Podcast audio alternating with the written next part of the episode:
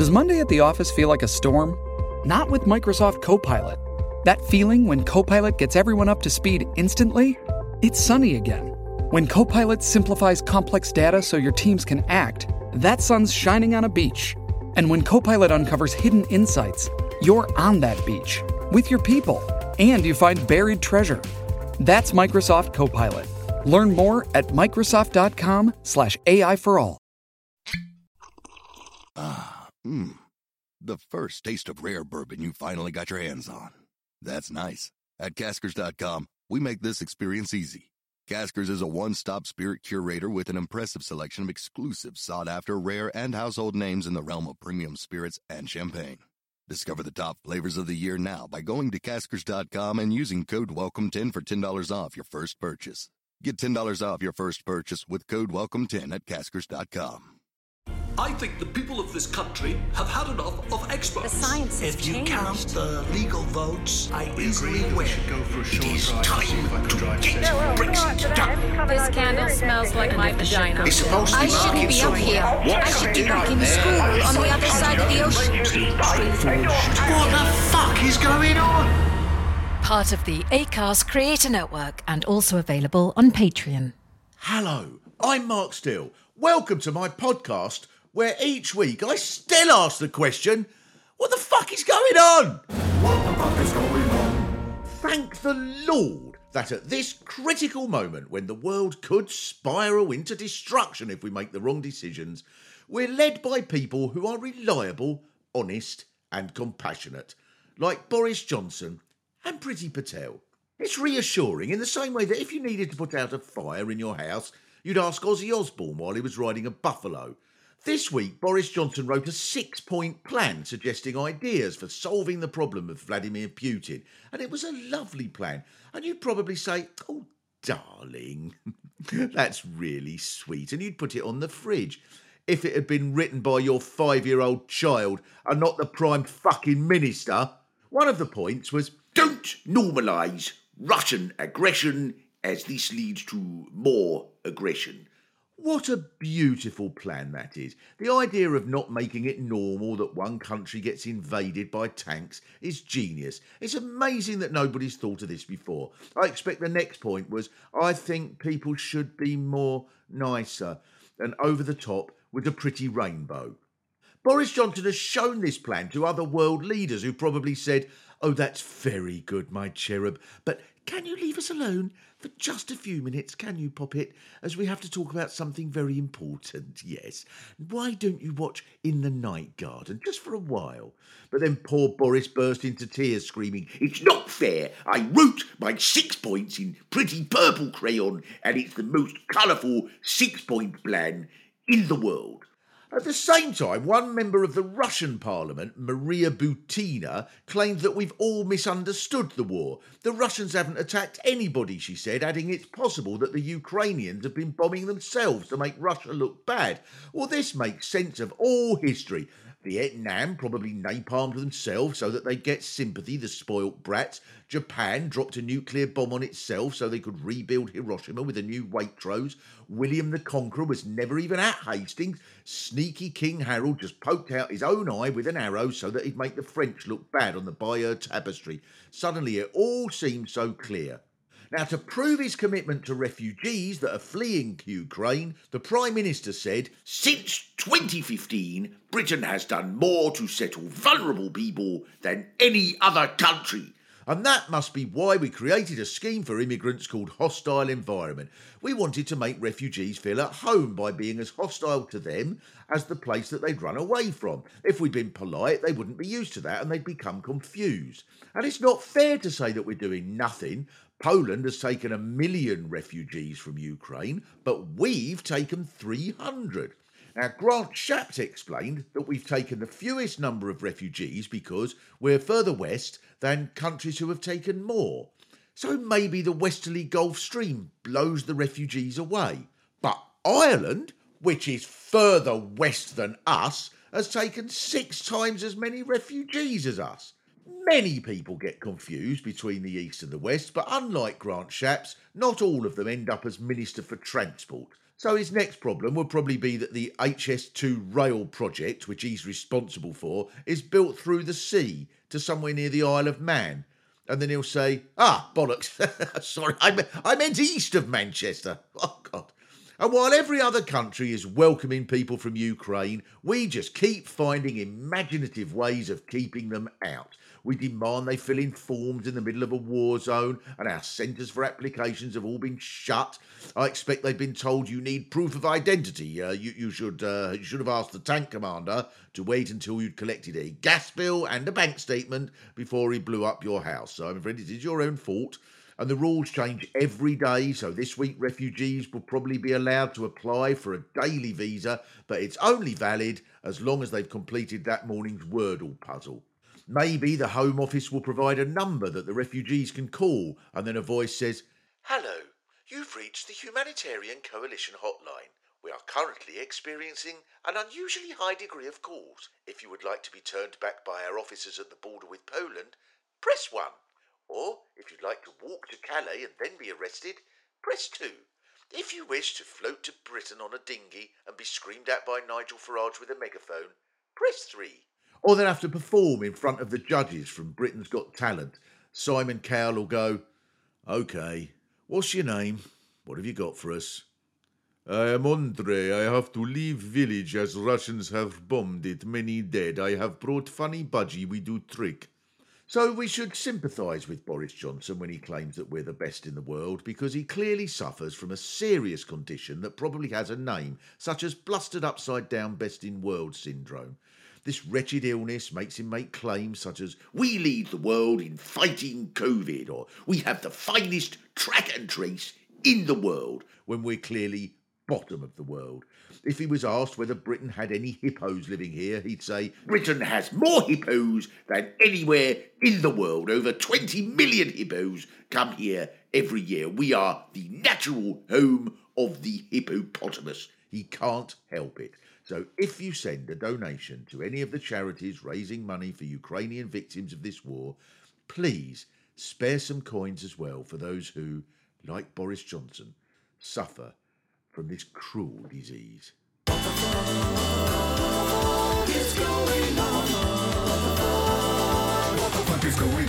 Now, there's another war being fought in Ukraine, and that is the information war. This week, Tory MP Nadine Boris shared her thoughts on the situation. Can I ask what you think of the misinformation that's coming out of Russia? I tell you what I think. I think we've got the most fucking amazing journalists in the whole world. I love the BBC. I fucking love them. I'd take any one of them journalists round the back of the Grafton and let them do whatever they wanted. Anyway, you're supposed to be a journalist. Why aren't you out in the Ukraine, you shit out? I'm the Westminster correspondent. Oh, how very convenient. Typical BBC. You're fucking shit scared, that's why.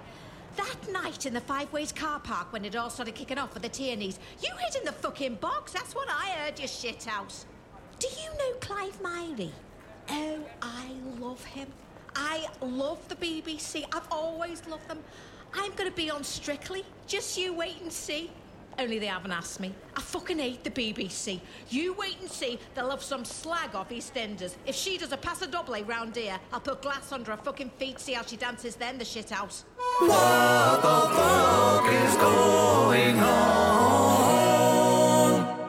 So, there is about to be a chat between myself and Rory Bremner, no less, and uh, it's very podcasty, and particularly what the fuck is going on podcasty. That having secured someone who is the master of doing magnificent voices and sound in general, that the sound quality of this is all over the place for some reason. Anyway, you'll get the idea. Ladies, gentlemen, and creatures of the podcasty world, it is my enormous pleasure, as it is very often on this podcast, because it's not possible to work out what the fuck is going on without expert advice, and we've had some wonderful people. But can anyone have been so uh, marvellous to welcome onto the podcast as Mr. Rory Bremner? Hello, sir. Hello, Mark. Particularly, this is a pleasure because we first did a show together And I was trying to think, work out the year, and I think it was 1536. and uh, I seem to remember you did a very, very good Cardinal Wolsey that went down extremely well, but did get us in trouble with the Royal Oh. Court, and we had to flee. Yeah, there was a that was it was at corporate at Hampton Court, and they had a Yes. sound system. Oh no, Henry didn't like it at all. Oh, but the head yeah. of the stage manager really yeah, yeah, no, it's terrible. Yeah, terrible trouble.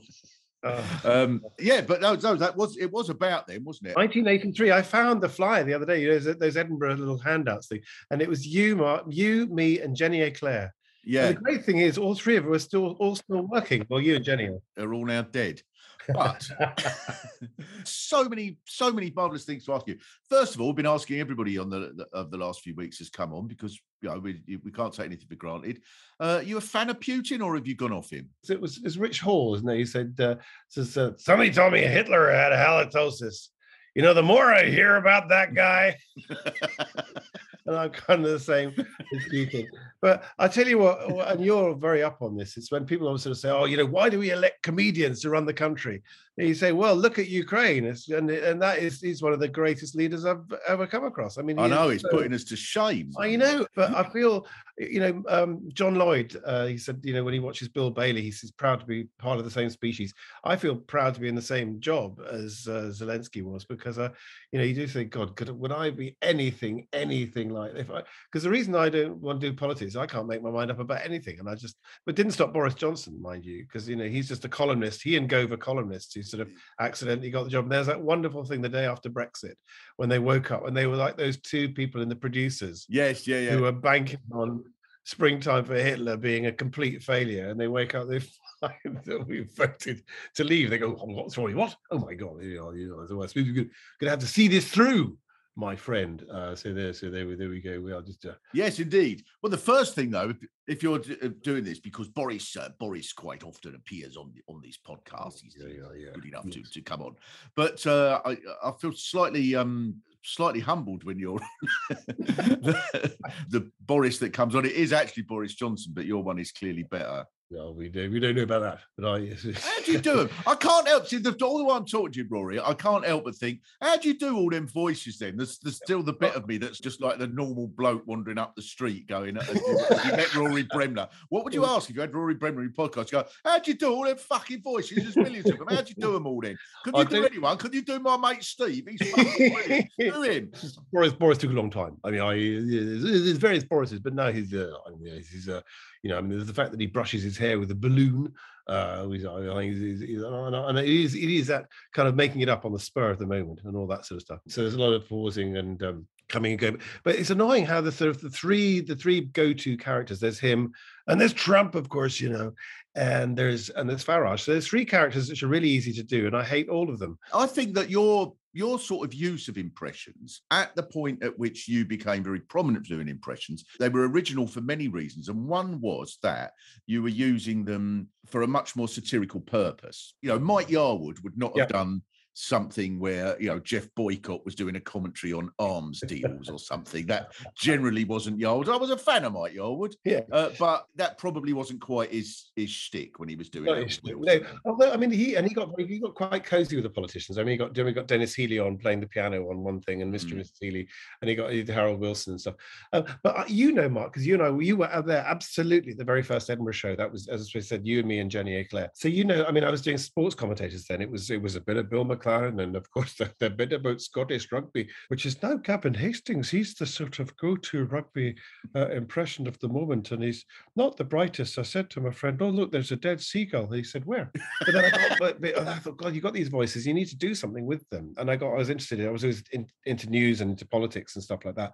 But it's by the early '90s when I was working with John Bird and John Fortune, and I wanted to.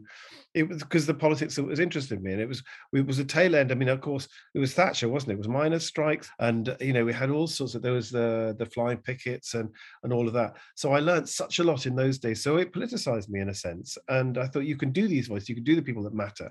And then Thatcher sort of went, and then obviously John Major came along, and it was always what was, the line? he used to say? Um, they said it couldn't be done. It wasn't. They said I wasn't up to the job. I'm not. I think the key with it, with doing a, political impression is obviously you've got you've got to get the voice, But then if there's if there's one line so that you know you get the release of the laughter, but at the same time behind it is the people feeling that yes, you've nailed that. That's what I think about that person. I think what's what's uh, very impressive with proper impressionists, and this is where you know some, you know, I, well, I don't, I don't have to do um, George Galloway because he comes on on this podcast every week and offers his opinions. Let me put it to you, Robbie I would say you are a popinjay. He does tend to say popping. Oh, he's wonderful. He's got a great. You know, can I tell you, tell you a joke? How you George Yeah. Galloway? Have you heard this? So it was. it's it's it's um tainted love. It's a, there are times I think I want to run away. I want to get away from the pain that you bring to my heart. Once I ran from you, now I run to you, and that's the rhythm of his. And then some Scottish guys picked this up and they played it on the thing, and they they they they loved that kind of wee story. But they also they were doing they said how they got him doing stuff on Talk Sport or whatever, so he could do a big rant, but he had to still be plugged into the sport. So he say Tony Blair has the blood of a thousand Iraqis on his hands. It was he who spilt their blood. Oh, there's been a goal at Goodison. yeah, yeah. Couple of week, couple of weeks ago, he was very, very cross about Wordle because it only uses five-letter words, Oh. and he thought this was outrageous. Well, the Tories, you know, I sometimes think with Boris Johnson, you know, the Tories have got their own version, which is a four letter word for Boris Johnson. And they've got the C, they've got the N, they've got the U and the T. And now they're, they're on the 130th effort. They're going, oh, I don't know. Is it, is it tunk? I really don't know. yeah, yeah, yeah. Yeah, well, now this is a question. Since about 1960, since the Harold Macmillan years, every prime minister has had a sort of a distinct satirical image that people remember. Peter Cook with Harold Macmillan, and then Yarwood did Wilson and Heath, Yeah, and so on. well. Yeah. Thatcher spitting image. And then with Blair, it was you, that thing you, you did, the fly on the wall camera thing with you and Alastair Campbell, Yeah. which was a, a brilliant, brilliant idea. Were you aware at the time? Because that must have really annoyed him. I bet he was aware Well, I hope so. No, it was just because we realized that the whole thing, the keys to we had to try and work out what the key to the Blair government was. And I think Geoff Atkinson, our producer, who you know, I think he said Alastair Campbell. It's about Alastair Campbell. And we realized because it, it was that sofa government. It was just they were so tight as a unit. It was Blair, there's Alastair Campbell, and and uh, there was Peter Mandelson. Do you remember him? Very, very dangerous man. And um, I know where you live, Mark. I still do.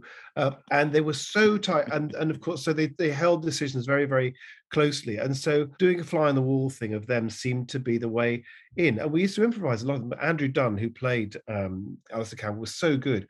And you know, some one day we just put a bowl of fruit there, so we were walking around eating, and I just you know just get just chuck us an apple, Alastair. And I bumped into some, I think it was maybe somebody from the Labour Party. Said, "How do you know? How do you know they eat apples?" I "Oh no, oh, we didn't. We're just making it up." And then there was well, David Frost used to have these amazing garden parties, and he's uh, he invited everybody to these things. David Frost, you'd arrive. Oh, Rory, super to see you. Come in, come along. Ha- Have you met the Pinochets? And going, and there was Alastair Campbell. there was Alastair Campbell, and uh, he said, "That bloke that does me, he's really he's too fat. He's too fat. That bloke that does me." So I said, "Well, really?" And then he, Campbell gets out this kind of slightly sweat-stained copy of his exercise routine.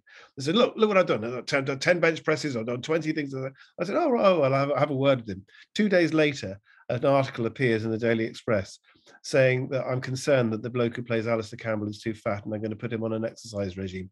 That's how Campbell worked. It's just extraordinary. Yeah. So, uh, so yeah, but it was it was quite satisfying. I must ask, so, boy, I must ask you a question before because we go but many other tangents. So it is related to your Tony Blair, uh, your your wonderful Tony Blair uh, impression that you did. So since then, or certainly since 2010, the world of satire, if you like, in Britain has been very, very different because there's not been an image. And when you think like Boris Johnson is the easiest person to caricature of any of those leaders we've had in the last 60 years in Britain, why is that? There's not a definitive Boris Johnson caricature Mm. as there was with Peter Cook and Harold Macmillan, as there was with you and Blair, as there was with the, the spitting image puppet of Thatcher. I was asking this, so I don't know the answer, but what what do Well, I you think there think is. I mean, I think- I think satire kind of you know sometimes satire needs grotesques. uh, and Thatcher was certainly, you know, a, a, grotesque, and to some extent Reagan was. Although, you know, then Trump came along and you know made Reagan look like Abraham Lincoln. Yes. I mean, if I do a quick thing about about Trump as one of these characters that you know that becomes a go-to, um, but when Trump started up, the first thing was, of course, you know, the well, here's a true story. When the night he was elected, um, Pennsylvania went uh, Republican or whatever, and um, the first person to call him, it's usually the Prime Minister of Britain or something, and it was the President of Egypt, El Sisi, who rang. He said, "I will call him. I will put call through to Trump Tower." I, I, don't know why he was speaking Russian, but anyway, he said Sisi, and he rang, and he got through to the, the Trump suite. And he's sitting there, Trump, with his advisors. And they said, now, Mr. Trump, it's the president of Egypt on the phone. And the first thing Trump said to a foreign leader as president elect was to the president of Egypt, he said, I love the Bangles. I love the Bangles. You know that song? Walks like an Egyptian. And then you get to the inauguration. He does his inauguration speech, that long sort of tweet saying, America first. It's going to be America first. And there's a lovely little vignette where George W. Bush leaves the stage with Hillary Clinton. And Bush turns to Clinton and says something. And Jim Naughtie interviewed Hillary uh, a few months ago and said, what, what, what was it? What did, what did George W. Bush say to you after Trump's inauguration speech? And she said, Bush turned to her and said, that was some fucking weird shit. oh no, that's made me like George W. Bush. That's terrible. That was. Oh, I wish I hadn't heard and then, that. Of course, and then it's, then Sean Spicer goes out and says, "Yeah, the president's right. They've never had a bigger crowd than that at the inauguration. They've never had a bigger crowd." And uh, there was a talk show, and Kellyanne Conway, Trump's lawyer or something like that, or one of his people, said, "Well, you know, the the, the, the, the spokesman is just he's just giving you alternative facts," and that started to take off alternative facts. And so that when Trump finally, at the end of the thing, another of his proxy blonde bimbos was on Fox News, she said, "The trouble is, you see, there's no such thing as facts anymore." And what she means is what people believe. And that's the real change underneath, you know, the Hegel. Yeah, yeah, yeah. The real yeah. change underneath has been the things about, about facts have gone is what people believe. And that um, and the trouble with the BBC, and it's a point that Peter Oborne has made actually, that the BBC has put they they, they put impartiality above facts. So they almost think, and I thought this was a joke, but I think this is true that now if they get around the world yachtswomen on, they feel they have to get somebody from the Flat Earth Society on just to balance it up. Yeah, yeah. And that's really, really dangerous. Yes, if there's an earthquake, that, that after you've heard about the terrible devastation of the earthquake, the BBC would then have to say, and now we're going to have someone who's going to speak in support of the earthquake. yeah. Yeah. So this is the world. And the other, my other kind of thing is, is that I look back, you know, you and I are both obsessive sport fans. I think of 2012 and the Olympics as the real high point of our lives, you know, uh, because that amazing opening ceremony, and it wasn't about the Grenadier Guards and the Queen, it was about, you know, um, the Industrial Revolution and the NHS. Yeah, yeah, yeah, yeah. all yeah. that stuff. And I and ever and then there was a Scottish referendum, then there was Brexit, and then just all sort of kind of fell apart after that. And I kind of, you know, it's, it's, a, it's a very different time to be working in. And sometimes I feel that the third symptom of COVID is you lose your sense of humor because it's uh, some big, big things going on. Well, I heard today. Did, did you did you know this? That Putin's grandfather was Stalin's chef. No, yeah. that's amazing. Yeah, I was told there was a guy, but he told me so many things. I thought that can't be true. That absolutely can't be true. Putin's grandfather was Stalin's, Stalin's chef. chef. Apparently, God, so that's what, what, I'm not. That's not a good job, however well paid, is it? No, it one slightly, one bloody mushroom that turned out to be past its sell. Oh, I tell you what, you should, oh. yeah, you, no, if you get the eggs Benedict wrong, you're finished. And it's the story is that, that Putin Putin is is ill. He's got pancreatic cancer and he's got a short time to live, and he's absolutely obsessed with this thing. Now, I don't know if um, you're going to hear it first on the Mark Steel podcast, and if that turns out to be true. But it uh, people have said he's on a lot of steroids. That's why his face is swollen. He thinks he's running out of time and he's desperate to do things. But anyway, I mean, it's just um, Yes, don't well, think I'm justifying him for a second now, but because it's just, I mean, no, it's no, just, no, you good Lord, how no. quickly this happened, doesn't it? Suddenly, and of Mm. course, everything is there. You think, well, you know, a complete mad tyrant with nuclear weapons, and um, it's just it flared up. This is the thing. I'll tell you what, because somebody said it, it was. I think it was Lenin, um, who's, or it might, it, or it might have been Richard Madeley. Um, who said uh, that there are decades where nothing happens for weeks, and then there are weeks where decades happen. Well, this is your dialectics, Rory. You see, this is your basic Hegel. You see, Uh, yeah. nothing appears to be changing, but underneath it is. And then when something appears to suddenly change, it is in fact the final qualitative act of something that has been slowly changing over a long period. So it looks sudden when in fact it's just the, the final stage of a slow change that's been be- happening beneath the surface. Well, of course, Mark, I knew Hegel very well. He was a tremendous gentleman. We played a lot of golf together. And but there's you see, that's the quality of analysis you only get on this on you know. Yes, I just thought to leave you with one final thought about the cost of living crisis. Is people talk about the cost of living crisis, but I think it disaffect, disproportionately affects the wealthy because you probably heard that Prince Andrew's cost of living has gone up by 12 million pounds in the last month. So I think we, uh, just as a final thought, I think we have to think about those who are um, Yes. who are more well off than ourselves. Yes, uh, yes, and we should we should certainly donate. We certainly should. Well, it's been absolutely brilliant. We could talk for many many hours. Whether anyone would want to listen to it or not, I don't know. But um, it don't really matter, does it? That, uh, absolutely brilliant. And we must meet up for a cup of tea and watch some sport. and I you can- absolutely love that. Let's do that. This summer. Okay. All right. Take Lots care. of love, Rory. Thank Bye. you. Oh, what the fuck is going on?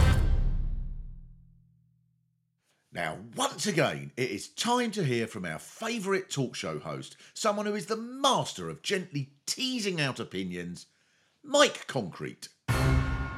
Now, with me is uh, Jonathan Williams from the Fruit Marketing Board, if you can believe it. Oh, they want us to eat more fruit. There's always something they want us to do. Hello, Jonathan. What are we going to eat now? well, you, you don't have to eat anything. We, we're just trying to encourage people to be a bit more adventurous in the, the type of fruit we eat. We, we're all familiar with apples, oranges, maybe bananas. So all we're saying is. So you want to ban us from eating apples, is that it? well, no, we, we, we don't want to ban anyone from eating anything. All we're saying is instead of an apple, uh, why not mix it up and try a grapefruit or, or a nectarine or maybe even a. Oh, too clever for bananas, are you? Eh? Traditional English fruits aren't good enough then. What university study group told you that? Well, I'm, I'm not sure I'd describe the banana as an English fruit. They're, they're originally from the southern hemisphere, and, and then, well, what happened was the Portuguese uh, actually imported Oh, them I suppose you want to force us all to eat Muslim fruits, is that it? Muslim fruits. Yeah, that's your sort, doing it? You know what I'm talking about? Olives and dates. They're Muslim fruits. If you had your way, we'd be eating cherries with burkas on. Um, I, I, I really don't want to get into this sort of discussion. I, I, I thought I was going to be coming on to encourage people to eat a variety of fruit. I mean, you, you must enjoy fruit. Um, what fruit would you recommend? Roast beef. There you go. If you must promote unusual fruits, why don't you get people to eat more roast beef? Because r- roast beef isn't a fruit. Yes, it is. See you, Jonathan. That's enough of that idiot. Here's Vladimir Putin with the weather. What the fuck is going as we know by now, it is impossible to know what the fuck is going on unless you hear from people with all sorts of different opinions. So, earlier this week, I spoke to comedian Geoff Norcott, who, as well as being very funny, has also become sort of a bit known of late because he's uh, voted Conservative and voted for Brexit, and therefore, all the sort of stations and people that want someone impartial go, oh, right, yes, we've got someone on the panel who's a little bit different. So uh, we've done the same on this podcast. Uh, it was a, lovely conversation, and here is a little bit of it. There is something else I think that sort of, before I come into where we're different, I think something else where I think we're where we're similar. Because I think, like, you did a, a line once that I thought was really funny. Probably, I don't know if anyone would argue about it politically, but just about women being fed up with blokes who are full of emotions. Yeah. And what, how did it, you, I was going to paraphrase It was something from it. the Mash report. So I was. It was at a time when you know toxic masculinity had become sort of like a natural pairing of words, like budget airline. You know, just this is a thing Yeah, that yeah, blokes yeah. are. And, and if you're working class as well, and if you're outside that bubble, you're living in a world where a lot of women still do like men with classic. You know, typically gender stereotypical manly quality. So it all seemed a bit full of it to me. So I said, oh, some women want blokes who can write poetry and be empathetic, and some women want a man who can wire a fucking plug, you know. And and I, I had a joke as well at that time, which I've only remembered recently. It was about my granddad. I said, you know, he went through a war. You know, he had PTSD. Did he go for counselling? No, he had the common decency to become a lifelong alcoholic, and I respect that. So, so, so obviously, truthfully, I'm not. I'm, I'm not saying that people shouldn't talk, but what, I'm, what you're trying to get to is look, this is what you're saying. This is the broader reality for a lot of people, and that you know that might be where the comedy lies. And if you would like to hear more of that chat, it is available right now to our Patreon supporters, only to our Patreon supporters uh, for a while. So if you'd like to hear that and also get ad free versions of every episode that don't have that, I know they're annoying. People sometimes write to me and go, There was an annoying advert. And I know it's annoying. Adverts are meant to be annoying. If you were worked in an advertising agency and you wrote an advert and uh, it wasn't annoying, you'd be sacked, wouldn't you? So I'm, I'm sorry about that. But you can get ad free versions in our Patreon episodes and we will be doing live shows. I promise that very soon we will be telling you where they are because otherwise we'll just be relying on you stumbling across them by accident. We'll be doing that later in the year, not that much later in the year, and all sorts of other exclusive things and lots of other little interviews and people that are going to come on and do things, lively little chats about things, and much longer versions of the interviews that we've been doing and extra characters as well every week. That's in the Patreon version, which is available if you go on something and click something.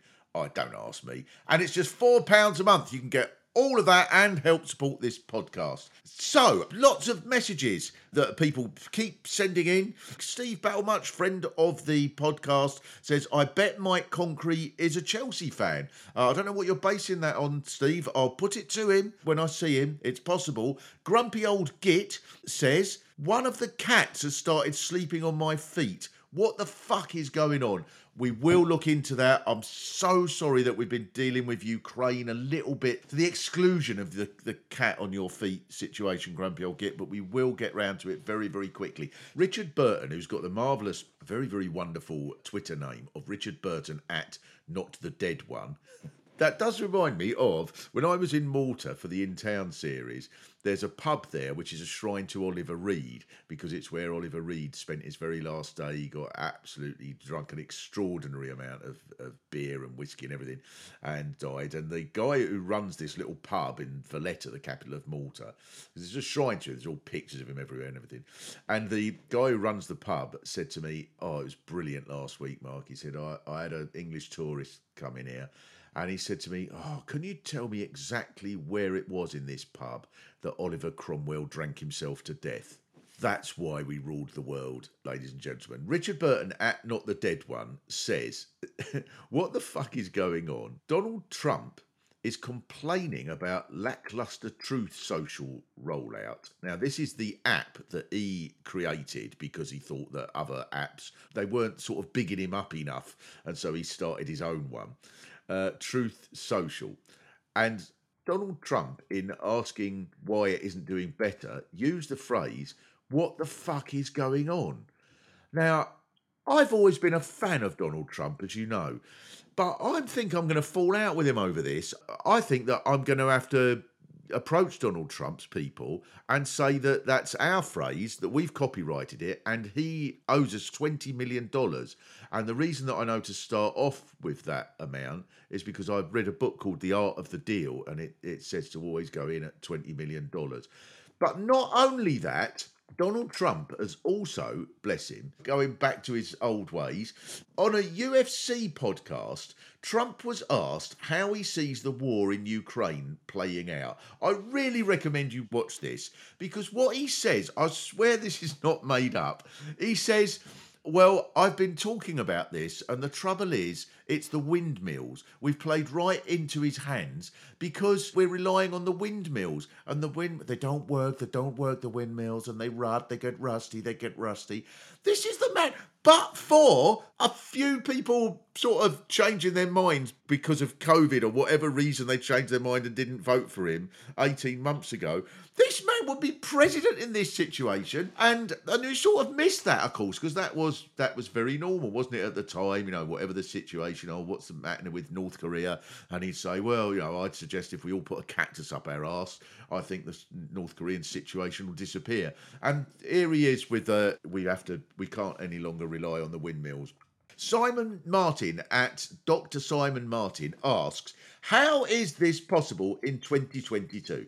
Now, usually when someone asks that, it's usually something like, eh, oh, oh, a fishmonger is no longer selling cod or something. But This is very much worthy of that question. A Catholic state school has been plunged into turmoil, it says in the article he sends, after the local diocese intervened to cancel a visit by a gay author. That's really, really retro, isn't it? Sometimes we sort of we miss the old days. No, the old days when you would go to school and get a good eyed in just for looking in the wrong direction or be you know, put in the stocks for being left handed. And we miss those days. Simon James Green had been due to speak at John Fisher School in Purley Croydon. I know where that is, I drive past it often. His visit was cancelled at the last minute. He's an award winning children's author who writes books for a range of age groups. his books for young adults feature gay characters. So the Catholics, Catholic Church here are saying, how dare this author, how dare he make reference to the fact that there are people in the world who are gay? Which I think, if there is one institution in the world that really ought to be aware that there are people in the world who are gay. It is the Catholic Church. I'm not taking sides on this, but they ought to be aware there are people on, that are gay. That's what the fuck is going on. Well, in two of those cases, Donald Trump and the Catholic Church, I think, I would hope that neither of those have got more than six months of existence left in them. So that would pretty much solve it, wouldn't it?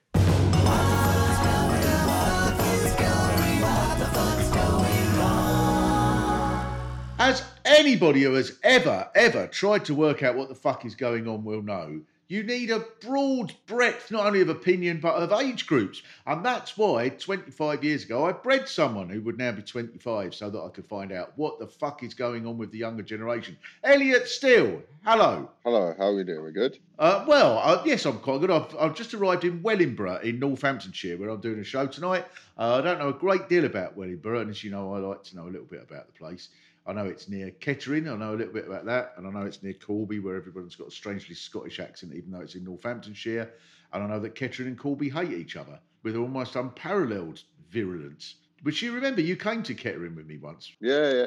I, I know. I know Kettering and Corby. I've gigged in both places. Do you remember the Sweary Vicar? Yeah, yeah. I've done. I've done a gig in his church. Oh, have you? Yeah, yeah. Did he remember? Yeah, yeah, yeah. Do you remember what? Do you remember that conversation when he was sort of trying to help us out, find out stuff about Kettering, and uh, Oh, and he kept saying, "Fuck here now, fucking Jesus, the fucking computer's not working." And do you remember what happened when? And you said, "You're the sweariest vicar I've ever known." And do you remember what he said? No. He said, "Oh God, you think this is bad? Last week I was thrown out of a meeting for calling someone a." cunt." do you remember that? No, I don't. But that's great. Anyway, um, we know what the fuck is going on with him. Now, this is something very, very important. Lots and lots of different aspects to the war. I can understand that there are many people who sort of feel it's not really touched their lives, but it's good to see that even amongst the football fans of Chelsea, they have been engaged with the war because suddenly they've decided that whatever else is going on, the trivialities of life in Ukraine are as nothing compared to the fact that their football club has had its assets frozen or its chairman has. What do you reckon, Roman Abramovich? I think anything bad that ever happens to uh, the club of Chelsea, in terms of if they have an asset freeze or a- anything at all, is good Right. because they are just Millwall with money. They are the worst fan base to have ever existed. That I, I've got friends who are Chelsea fans. In fact, uh, I was just speaking to a friend of mine who is a Chelsea fan, and just said literally all of that, and he went, "Yeah, no, absolutely correct. We're we're, we're, an awful club." Oh, a bit like devil worshippers. A bit like if you said Yeah. to devil worshippers, you really are evil. They'd go, yeah, well, that's the point. Yeah, yeah. Well, I don't I don't really think that is quite what devil worshippers believe. I don't think that's that's. They don't think they're evil. Well, no, they they just believe that uh, Lucifer, the archangel, they follow him as a. They don't believe that the Bible is the true correct word of God. Uh, They feel that he uh, Lucifer was leading a revolution against God, and that he himself is actually a good person, uh, a good angel. So the devil is actually the victim in, in all of this. And in that sense, they are very much like Chelsea fans. yes, yes, they are like Chelsea fans. That's a good point. We are the fallen angels. Roman Abramovich is just unfairly, he's come out quite cleanly And with great morality, he's come out of the collapse of the Soviet Union with $5 billion worth of metals and used it just to enhance the love of sport. And now look. Well, I think when you work in the sincere and honest trade of being an oligarch, and then you welcome an oligarch into your club because he can buy you the Champions League, and then anytime you do well in the Champions League, you celebrate by smashing up a Spanish city or pushing a black person off a train and then chanting we're racist and that's the way we like it. I think that then when the rest of the world gets to watch your assets get frozen and play with the idea that the club is going to collapse and your shitty little football team is going to burn in hell where it belongs, then you can't be mad at that. It is very, very funny. Now, look, I like, to, in, in a lot of ways, I like Chelsea. I enjoy watching Eden Hazard. I enjoyed when he was in the Prem. I thought he was a phenomenal footballer. Even though the club he was playing for was destined for hell where they belong.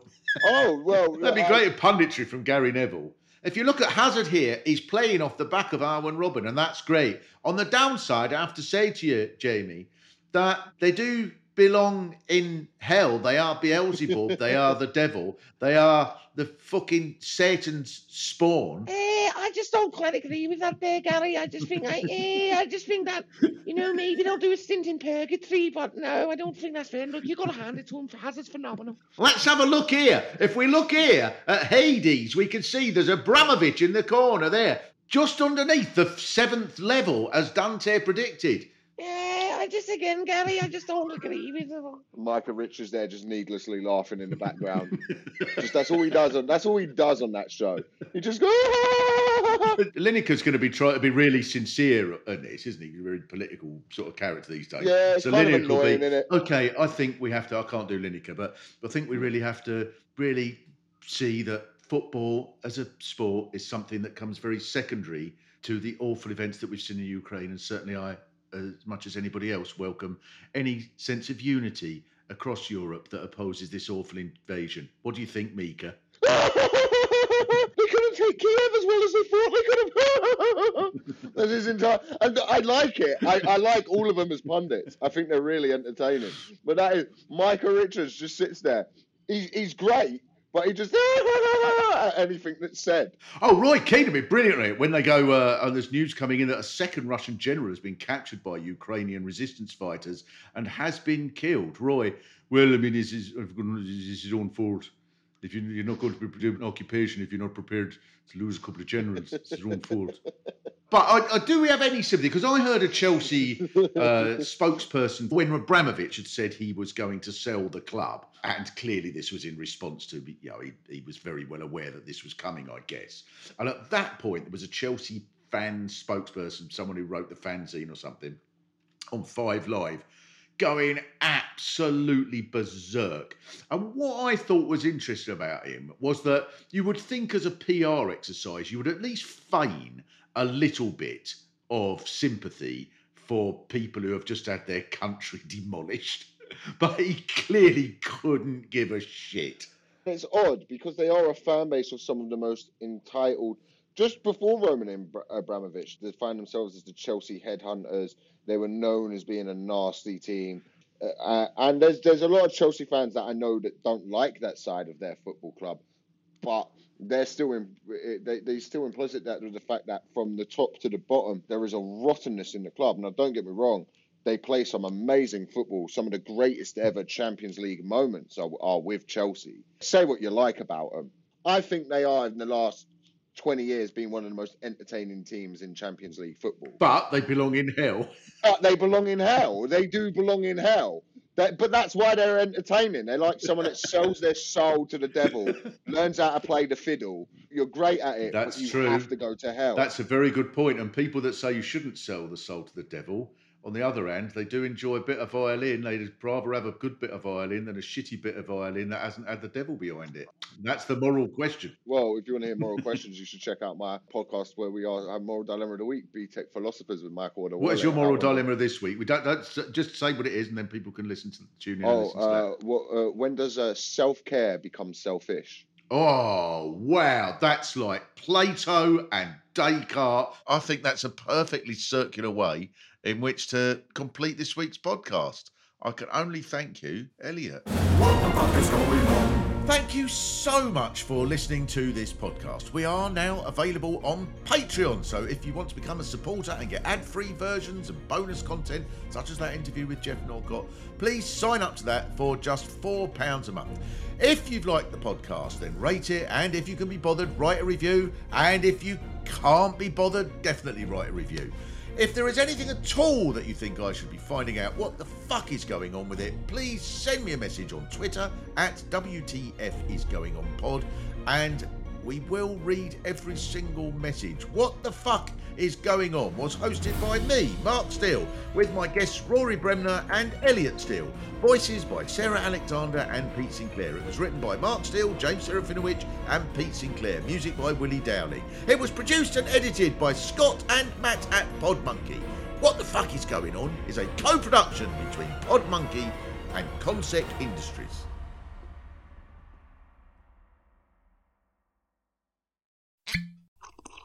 Ah, mmm. The first taste of rare bourbon you finally got your hands on. That's nice. At Caskers.com, we make this experience easy. Caskers is a one stop spirit curator with an impressive selection of exclusive, sought after, rare, and household names in the realm of premium spirits and champagne.